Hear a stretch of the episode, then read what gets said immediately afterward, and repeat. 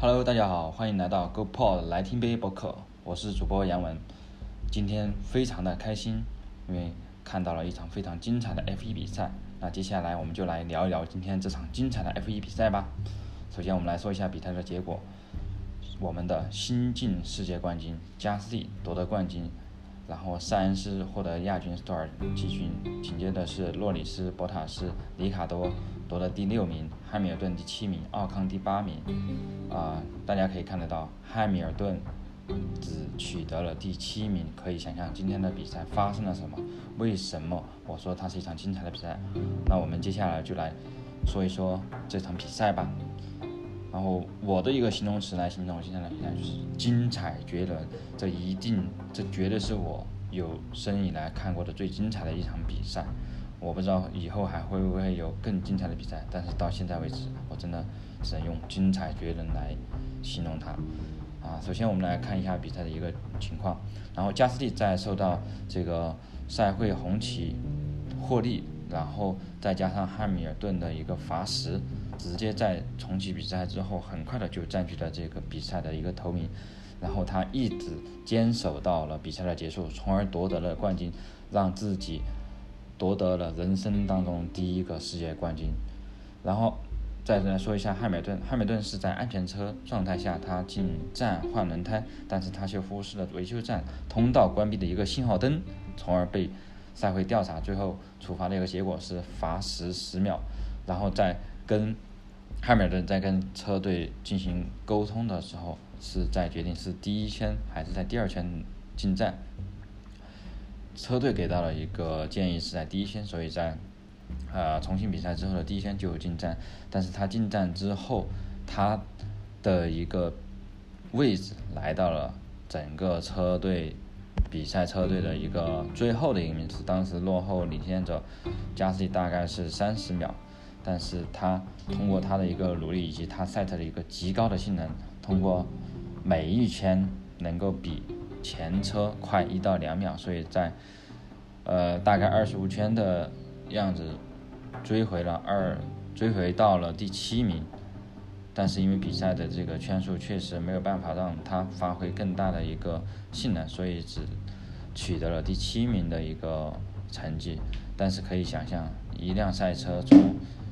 从比赛的中段开始，从最后一名追追击，然后取得了第七名，然后也得到获得了相对应的积分。可以想象，这台梅赛德斯奔驰的一个性能真的是非常的强悍。然后我们在看比赛的过程当中发现，就是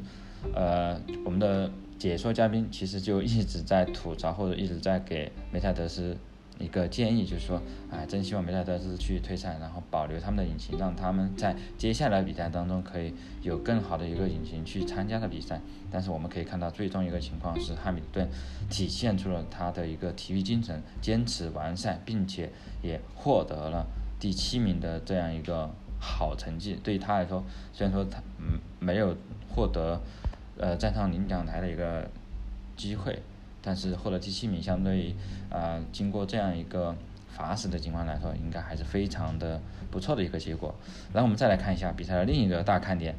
那就是今天的主角，今天的赛道是意大利蒙扎赛道，也是法拉利法拉利的一个主场。但是法拉利赛车，哎，跟以前的一个情况差不多。然后首先。也是一个结果，就是法拉利赛车两辆赛车在今天的比赛当中都先后退赛了，都是因为赛车的故障所引起的。首先是维特尔，维特尔因为刹车故障，在比赛当中跟在一个弯角的时候刹车，虽然刚刚超过了一辆车，但是因为刹车的关系直接滑出了赛道。虽然他回到了赛道，但是通过 Team Radio 我们发现，啊，维特尔说他的赛他赛车的一个刹车已经。已经挂掉了，就完全不能用了，所以他也只能退赛。然后在不久后，我们也看到了维斯塔潘赛车也出现了问题，在中段也发生了一个退赛。在不久后，马格鲁森的赛车又因为一些故障，所以他又把赛车停到了一个维修站，靠近维修站的一个草坪上，这又引发了一个安全车。那在这一次安全车刚刚开始是一个红旗，但是随后的话，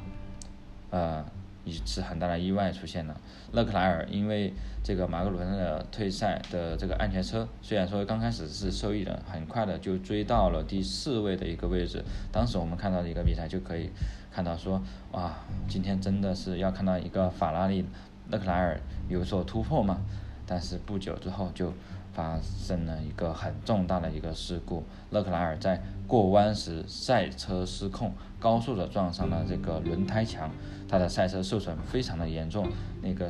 轮胎墙的话也遭到了很大程度一个损坏，所以这个时候赛会发出了这个红旗，让这个安全车出动，并且在随后出现了这个红旗终止了比赛，但这个。红旗所引发的一个连带效应就是，汉密尔顿，还有马格鲁森，啊，不是，还有那个格鲁斯其实都是在这个进站所被罚时。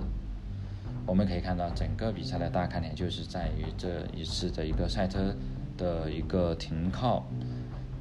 是否又需要推动到这个维修站，从而引发了这个。红旗的一个情况，然后这个红旗直接导致了整个比赛的一个走向来到了另外一个结局，就是，啊，梅赛德斯两辆赛车都没有办法在最终的比赛中获得一个呃比较好的名次，特别是汉密顿还在这个安全车的情况下，呃，因为忽视了维修站通道关闭的一个信号灯，所以被罚时，从而导致这个比赛，呃。带来了一个新的很高很大的一个亮点吧，很大的一个呃意外，就是我们看到了呃加斯利以及我们的塞恩斯、洛里斯、斯托尔都有机会呃获得了比较好的一个名次。我们给整场比赛也带来非常多的一个多元的一些元素，让我们看到了一个一场非常精彩的一个比赛。在比赛的最后，我们也看到了，就是威廉姆斯车队领队克莱尔是在今天比赛的话是他最后一场比赛。我们这个威廉姆斯车队的两位车手都在比赛结束后发表了对克莱尔的一个感人肺腑的一个离别感言，感谢他在之前的。这些时间当中对他们的一个照顾以及对车队一个付出，虽然说他离开了车队，但是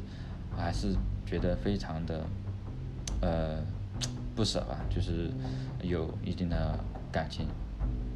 我们在最后我们也看也发现了，就是整场比赛也创造了多项多项的世界纪录吧。第一个就是领奖台，我们可以看到前这个一二三名。的年龄都非常的年轻，是历史上最年轻的一个登上领奖台的三位车手。然后另外一个的话就是加斯利第一次夺冠。F1 的比赛，因为梅赛德斯奔驰的一个强大，在很长的比很长一段时间的比赛，即便是在之前的比赛当中，梅赛德斯奔驰出现了爆胎。但是汉密尔顿也能够在爆胎半圈的情况之下夺冠，所以我们也可以看得到梅赛德斯确实非常的强大。但是今天他们没有夺冠，他们的两辆赛车都没有获得登上领奖台的一个机会。呃，但是今天这样一场比赛让我们看到了 F1 的一个精彩，而且我们也发，我们可以体会到 F1 赛车它所孕育的那种激情永远不会消失。我们。作为球迷，哎，作为赛车迷，是非常的希望看到这件事情的，希望比赛能够更加的精彩。我也很开心，从去年开，从今年年初开始，慢慢的又在接触 F1，我很开心，我在经历了这一切。虽然说在之前的比赛当中都比较平稳，对吧？看不出来什么，可能每一次都是梅赛德斯夺得杆位，夺得前两名的一个发车，最后的话，冠军都是由梅赛德斯的